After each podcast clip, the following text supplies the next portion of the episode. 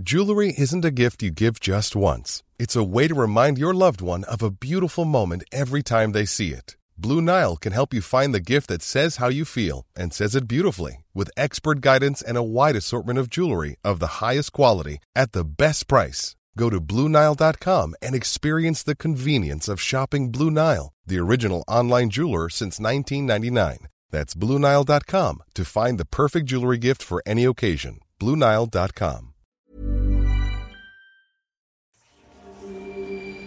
Mapagpalang gabi, Sir Jupiter. Itago niyo na lang ako sa pangalang Rolly. Ang kwentong ibabahagi ko sa inyo ay totoong nangyari sa aking dalawang pinsang magkapatid na itago na lang natin sa pangalang Olan at Richelle. Kami pong magkakamag-anak ay magkakapit-bahay lang. Kaya naman kami-kami na rin ang palaging magkakasama sa paglalaro halos araw-araw. Mga bata pa lamang kami ay kakaiba na si Richelle. Palagi siyang binabangungot at nananaginip ng mga bagay na nakakatakot. Ano na naman ang napapanaginipan mo, Ate Richelle? Isang aso, Olan. Asong kulay itim. Itim na itim ang balahibo. May dog tag sa leeg. Asong itim na may dog tag sa leeg? Dinidilaan niya yung binti ko eh. Noong una wala akong nararamdaman. Patuloy pa rin ang pagdila ng aso sa binti ko. Hanggang sa unti-unti kong naramdaman ng kakaibang sakit. Nakita ko na lang yung asong itim na ninangasab yung binti ko. Ha? Nakita ko mga paa at binti ko na sunog na sunog. Nangingitim, umuusok pa. Parang, parang inihaw yung mga binti ko. Natakot ako, Olan. Nagsisigaw ako, pero walang nakakarinig sa akin. Hanggang sa tuluyang tumigil yung asong itim. Lumayo to at biglang nanahimik. Nung tingnan ko yung mga binti ko, wala na akong mga paa. Uka-uka na rin ang mga binti ko. Kinain na nung aso. Oh, ano na naman yung pinag-uusapan yung magkapatid? Nay, si Ate Richelle binangungot na naman po kagabi. Ay nako, Richelle. Kung ano-ano kasing pinapanood mo sa TV kaya binabangungot ka ng kung ano-ano? Nay, natatakot na ako. Magdasal ka kasi, Richelle, bago matulog para hindi ka bangungutin gabi-gabi. Nagdarasal naman ako, Nay. Ay, ang mabuti pa, salubungin ninyo ang pinsan yung si Rolly. Nandyan siya sa gate. May ibibigay daw siya sa inyong magkapatid. Tita Grace, nasan si Olan? Ah, nandito sila. Richelle, Olan! Malapit ng birthday mo, Olan, hindi ba? Sabi ng nanay ninyo, si Tita Grace, gustong gusto niyo raw magkaroon ng isa pang kapatid. Kaso pumano na ang tatay ninyong si Tito Cesar kaya naisip kong ito yung magandang regalo para sa inyo, Olan. Espesyal na regalo para sa birthday mo. Talaga, Kuya Rolly? Ano pong regalo mo sa akin? Heto, Ha? Tuta? nanganak na kasi ang aso namin na si Blackie. Ito yung pinaka-cute niyang anak. Wow! Aso! Nay, tignan mo. oh. Ang cute-cute ng aso. oh. Itim na itim yung kulay. At napakataba. Pwede niyo siyang gawing kapatid. Anong ipapangalan mo sa kanya, Olan? Nog-nog. Bagay yun sa kulay Yun ang niya. pangalan ng aso sa panaginip ko. May dog tag siya. Nog-nog ang nakaukit na pangalan. Nog-nog. Halika nga dito. Pakis nga sa baby dog namin. Mwah! Mwah! Ang bango-bango ah. Sir Jupiter, isa lamang yun sa mga kakaibang bangungot na Richelle. Lumipas ang mga taon at nagbinata at nagdalaga kami. Lalong lumala ang kalagayan ni Richelle. Ang mga bangungot niya nagkakatotoo na. Oo, Sir Jupiter, nananaginip siya ng mga mangyayari pa lang na sakuna, trahedya o aksidente. Isang gabi, isang malakas na sigawang narinig namin mula sa kwarto ni Richelle. Nagtakbuhan kaming lahat para sakluluhan siya.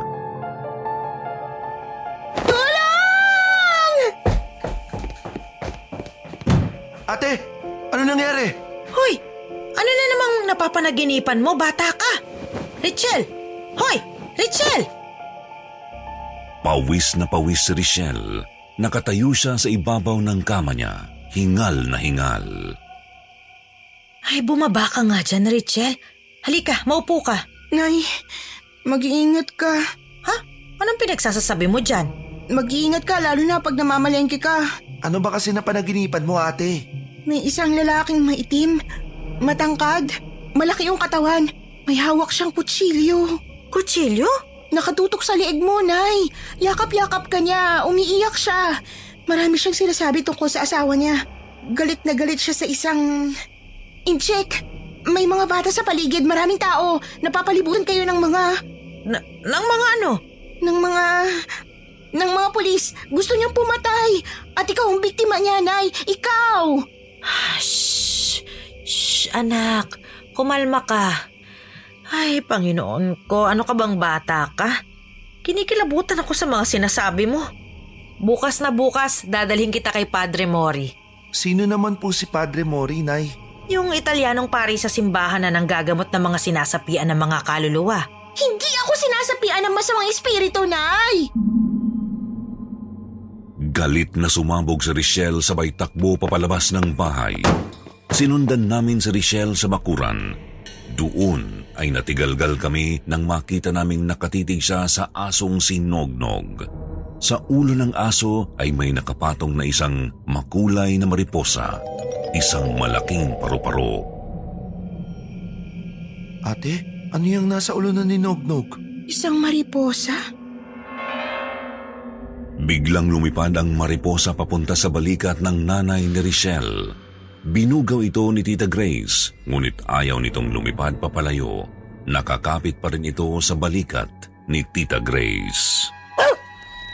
Kumahol ng napakalakas ang aso at dinamba ang mariposa sa balikat ni Tita Grace. Sa laki at taba ng asong sinognog ay nawalan ng balanse si Tita Grace at napahiga sa simento. Nay! Agad na naglaho ang malaking paru-paro. Hindi ako nakatulog ng gabing iyon, Sir Jupiter. Pilit kong inisip kung saan nagmumula ang mga masasamang panaginip ng pinsan kong si Richelle. Nang sumunod na linggo, sumama kami nila Olan at Richelle kay Tita Grace sa palengke. Marami kasing bibilhin ng mga gulay at karne si Tita para sa karinderya niya. O Rolly, samahan mo si Olan bumili ng kalahating sako ng bigas sa tindahan ni Aling Garda. At ikaw naman na Richelle, sumama ka sa akin. Bibili tayo ng karne. Magkita-kita tayo dito sa... Aray! Ah, bitiwan mo ako! Ah, sino ka ba? Nay! Isang maitim at matangkad na lalaking pawisan ang biglang yumakap kay Tita Grace. Malaki ang katawan nito at may hawak na malaking kutsilyo. Mabuti na lang at may mabilis na kapagsumbong sa mga pulis na malapit lang din ang istasyon sa palengke. Hindi ako susuko. Papatayin ko ang babaeng to bago niyo ako mapatay. Tulungan ninyo ako! Rachel! Olan! Tulungan ninyo ako! Diyos ko! Siya yung lalaki sa bangungot ko! Hindi ako nagkakamali! Siya yung gustong pumatay kay nanay! Bitiwan mo ang nanay ko! Wala siyang ginagawang masama sa'yo! Damay-damay na to! Bitiwan mo ako, hayop ka! Tumahimik ka! Papatayin ko ang mga babaeng to kapag hindi niyo ako pinatakas. Huwag niyo na akong paputukan dahil hindi na ako masasaktan. Manhid na ang buo kong katawan. Sa lahat ng sakit na pinadana sa akin ng mundo. Batong-bato na ang puso ko. Ang mga pulis! Nakita ko sila sa bangungot ko!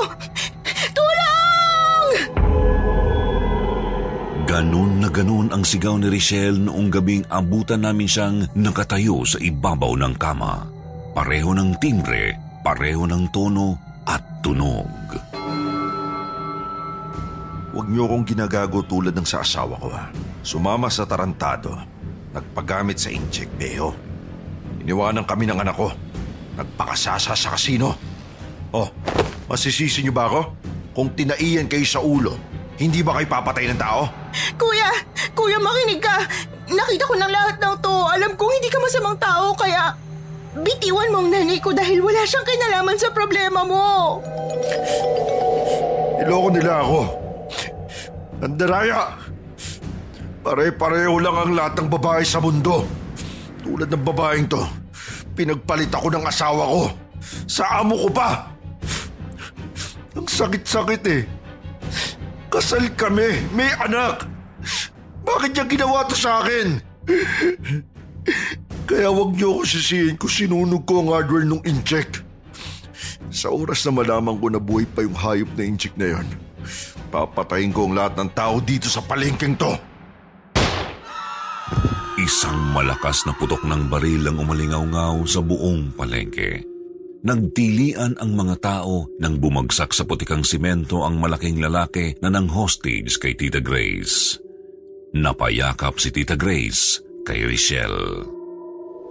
Richelle! Anak! Nay! Patay na yung mama! May butas siya sa noo! Mabilis kaming umuwi agad ng mga oras na iyon. Halos isang buwan na hindi makausap ang tulala na si Tita Grace.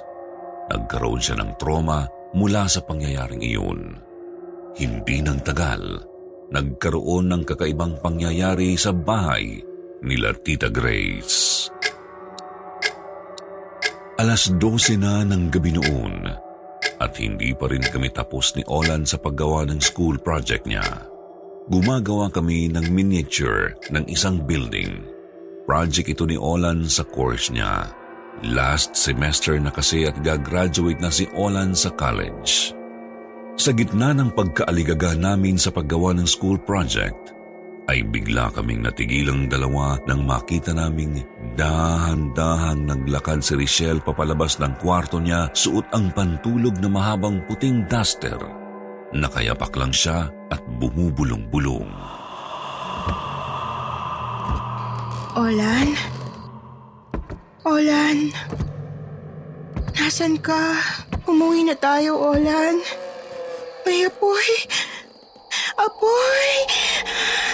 Nasaan ka, Olan? Umuwi na tayo. Huwag kayong magtulakan. Hilahin ninyo yung pinto. Hilahin nyo. Wa- Huwag nyo itulak. Hindi yan bubukas ng ganyan. Paul. Paul. Paul. Olan! Ate! Kinilabutan ako noon, Sir Jupiter. Akala ko nga ay sinasapian si Richelle noon. Mabilis na niyugyug ni Olan ang kapatid at tila nagising ito mula sa isang panaginip. Nag-sleep po ka, ate. Anong sinasabi mo kanina, Richelle? Bakit hinahanap mo si Olan? Olan! Mainit sa loob. Maraming tao. Hindi kita makita. Hinahanap kita, pero wala ka sa loob. Nagtataka kami sa mga sinasabi ni Richelle. Hindi namin siya mapakalma. Mahimpit ang yakap niya sa kapatid niyang si Olan. Ate, sandali. Hindi ako makahinga. Ano na naman ba yung napanaginipan mo? Iba-iba. Maraming mga pangitain ang bigla na lang sumulpot sa harapan ko. Hindi ako nalanaginip, Olan. Hindi pa naginip? Nakikita ko na sila. Anong sila? Ating labo mo talaga kausap. Hindi ko alam kung anong diferensya ng bangungot sa totoo. Kanina sa kwarto, hindi pa ako pumipikit para matulog. Nakita ko na naman yung malaking paru-paro. Yung mariposa? Palipad-lipad siya sa loob ng kwarto ko. Hanggang sa bumangon ako at sinundan ko siya. Dumapo siya sa malaking salamin sa tukador ko. Tapos, Nilapitan ko ang mariposa sa harapan ng salamin. Kitang-kita ko sa salamin ang lahat, Olan. May nakita akong lapida. Merong bagong libing. Mausok. Tsaka madilim sa sementeryo kaya hindi ko makita ang pangalan na nakaukit sa lapida. napunta ka sa sementeryo? Hindi! Nakita ko sa salamin. Gising na gising ako, Olan. Kitang-kita ko ang lahat. May isang masikip na lugar na puno ng mga ilaw. Parang may... Parang... Parang isang mausok na silid. Puno ng mga taong nagiinuman. Nagtatawanan, naninigarilyo. Tapos, bigla na lang may sumabog kung saan nagsasayawan yung mga babaeng nakasuot ng maiikling palda. Biglang napalibutan ng apoy ang buong lugar. Nagkaroon ng sunog. At nandun ka, Olan. Nandun ka sa loob ng lugar na yon. Kitang-kita ko ang lahat sa salamin. Hanggang sa dumapo sa noo ko yung malaking mariposa at biglang Hey, it's Ryan Reynolds, and I'm here with Keith, co star of my upcoming film, If, only in theaters, May 17th. Do you want to tell people the big news? All right, I'll do it. Sign up now and you'll get unlimited for $15 a month in six months of Paramount Plus Essential Plan on us. Mintmobile.com slash switch. Upfront payment of $45 equivalent to $15 per month. Unlimited over 40 gigabytes per month. Face lower speeds. Videos at 480p. Active Mint customers by 531.24 get six months of Paramount Plus Essential Plan. Auto renews after six months. Offer ends May 31st, 2024. Separate Paramount Plus registration required. Terms and conditions apply if rated PG. Hiring for your small business? If you're not looking for professionals on LinkedIn, you're looking in the wrong place. That's like looking for your car keys in a fish tank. LinkedIn helps you hire professionals you can't find anywhere else, even those who aren't actively searching for a new job but might be open to the perfect role. In a given month, over 70% of LinkedIn users don't even visit other leading job sites. So start looking in the right place. With LinkedIn, you can hire professionals like a professional. Post your free job on linkedin.com slash people today. Wala ang pangitain ah, sa salamin. Totoo ba yung sinasabi mo, Richelle? Alam kong iniisip mo, Rolly. Gusto mo samahan kita sa psychiatrist? Hindi ako nababaliw! Alam ko, malay mo isa ka palang clairvoyant. Isang tao na nakikita mangyayari sa hinaharap.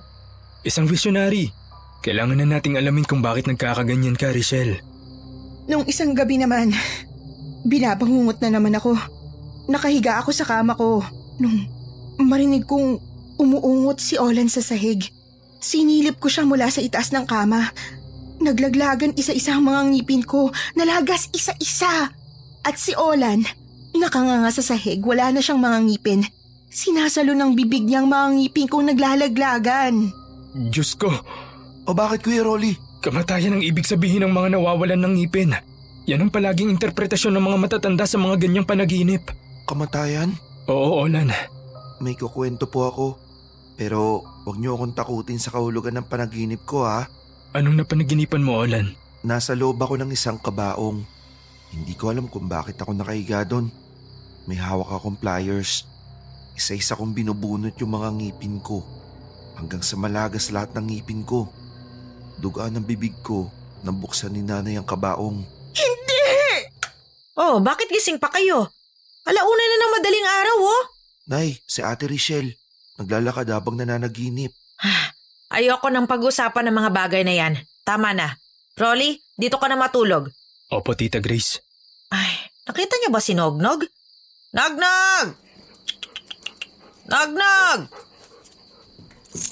Oh, huwag mong wawalain ito ha. Mahal ang paggawa ko dito.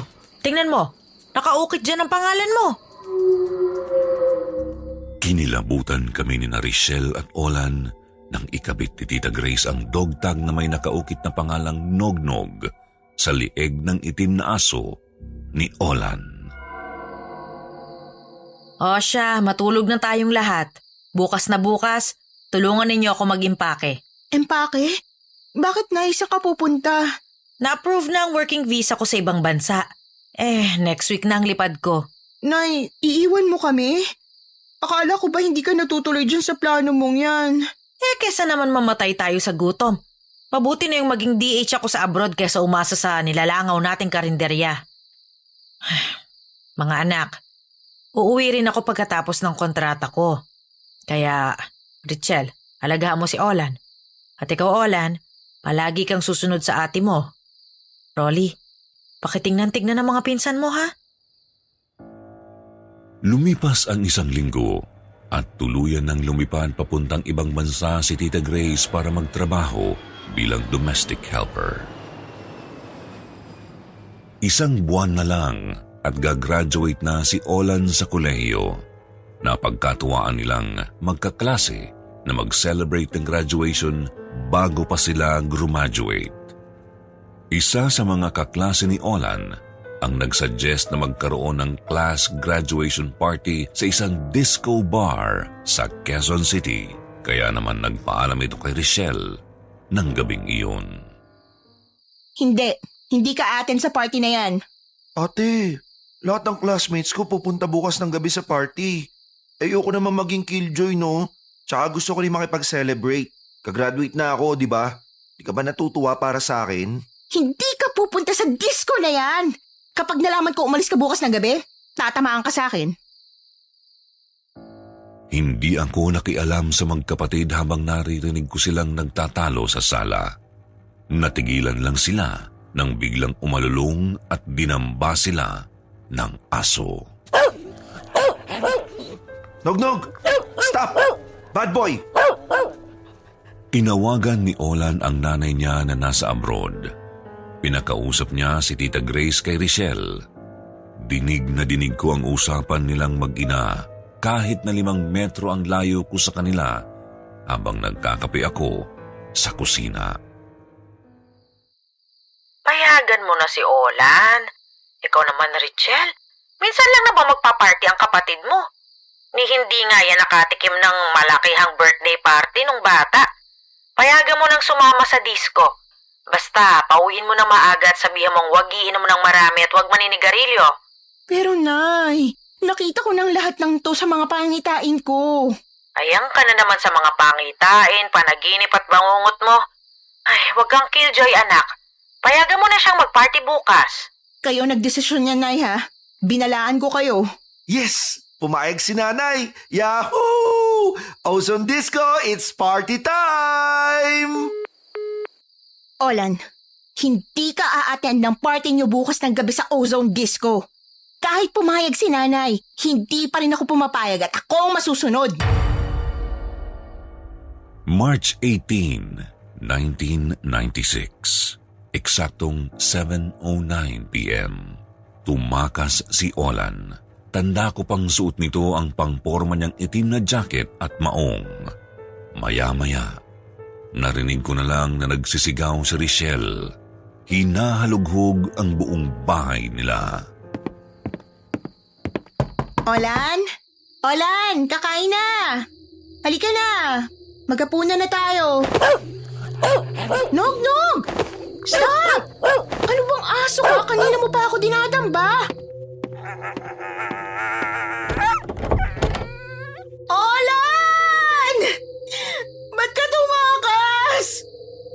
Susunduin kita. Hindi ako matatahimik hanggat di kita nasusundo.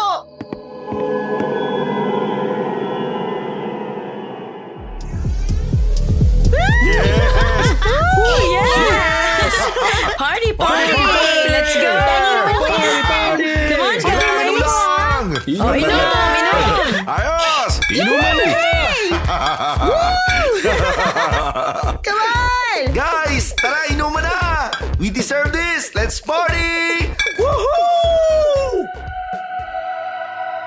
Nagpasama sa akin si Richelle papuntang Ozone Disco.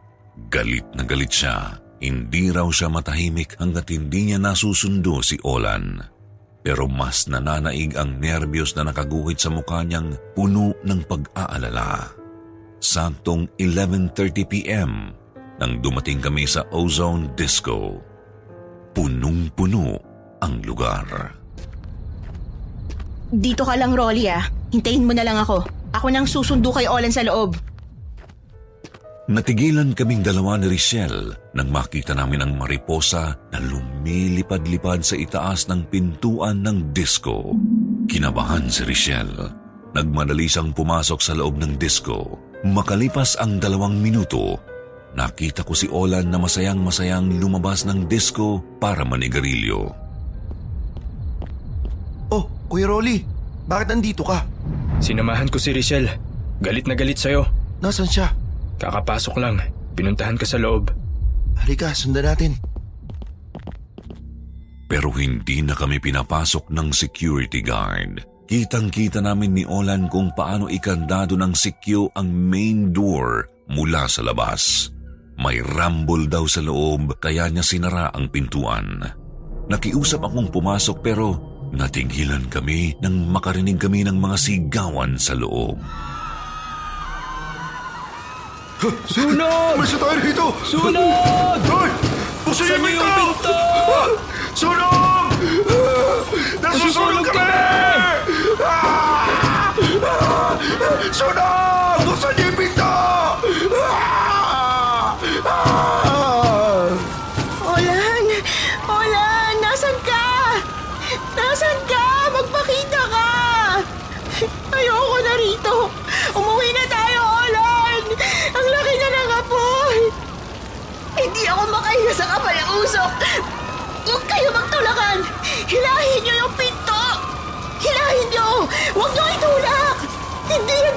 Ng ganyan! Paul! Paul! Paul! Alan! Ate! Tulungan niyo ang ate ko!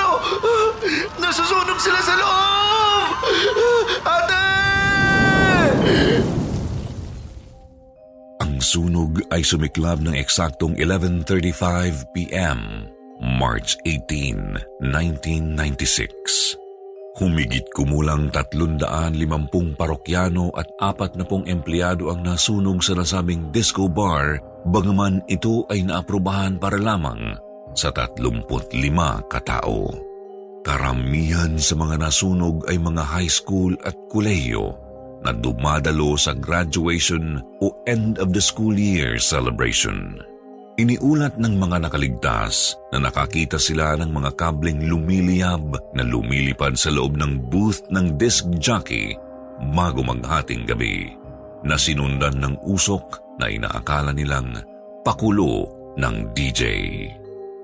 Marami sa mga bangkay ang natuklasan sa kahabaan ng koridor patungo sa tanging labasan na nakatambak hanggang baywang. Ang mga opisyal ng Quezon City ay inaral ang lugar at nagulat na ang emergency exit ng club ay hinarangan ng isang bagong gusali sa tabi ng pinto. At walang maayos na fire exit na nakalagay.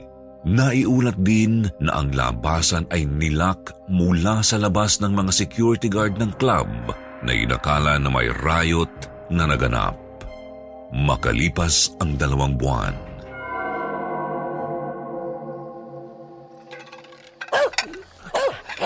Kuya Rolly, may gusto akong sabihin sa'yo sana. Ano yun? Si ate kasi, napapanaginipan ko ilang araw na eh. Hinahanap niya ako at galit sa akin. Pinagagalitan niya ako. Ba't daw ako tumakas? Lagi niyang sinasabi sa panaginip ko na umuwi na tayo, sinusundo na kita. Ah, Kuya Rolly, may ibig sabihin ba kaya yun? Ipagdasal ulit natin siya mamaya. Eh, natatakot po kasi ako, Kuya Rolly. Baka may ibig sabihin po yun eh. Huwag kang matakot. Habang wala pa si Tita Grace, dito muna ako sa inyo para samahan ka. Sa susunod na linggo, darating na mama mo. Ipagdasal na lang ulit natin ang ate mo. Sir Jupiter, bigla akong natigilan sa malakas na alulong ng aso.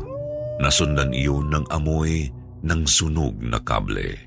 Mabilis kong tiningnan ang mga plug at saksakan ng appliances kung merong umaapoy na kable. Pero wala naman. Pabalik na ako sa mesa nang makita ko ang isang sunog na bangkay na dahan-dahang pumasok sa loob ng bahay at umupo sa sofa.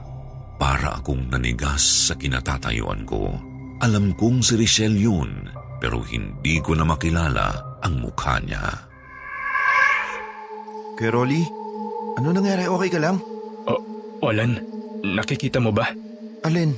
Ah, o, o, wala. Biglang naglaho ang sunog na bangkay ni Richelle. Nang hilakbot ako nang pumasok sa loob ng bahay ang malaking mariposa at dumapo sa ulo ni Olan. Takot na takot na itinaboy ni Olan ang malaking paru-paro pero ayaw nitong kumawala sa ulunan niya. Sir Jupiter, kinabukasan yun ay hindi ko inaasahan ang nangyari. Olan, babangon ka ba dyan o kakalad ka rin pa kita papunta sa mesa? Kakain na. Olan? Olan! Olan! Matigas na bangkay na si Olan nang hawakan ko, Sir Jupiter. Namatay siya sa bangungot. Pagdating ni Tita Grace galing ibang bansa ay patay na ang dalawang anak niya. Nasabi ko pa kay Tita Grace ang huling pag-uusap namin ni Olan na napapanaginipan niya ang ate niya na sinusundo pa rin siya sa panaginip nito. Nakakatakot mang isipin pero sa palagay ko ay sinundo nga talaga ni Richelle ang kapatid niya. Pero sa kabilang buhay na. Hanggang dito na lamang, Sir Jupiter. Hindi man mapatunayan ng siyensya na totoo ang mga pangitain o premonisyon, ay sapat na para sa akin na maniwala sa misteryong ito dahil sa mga nangyari sa mga pinsan ko.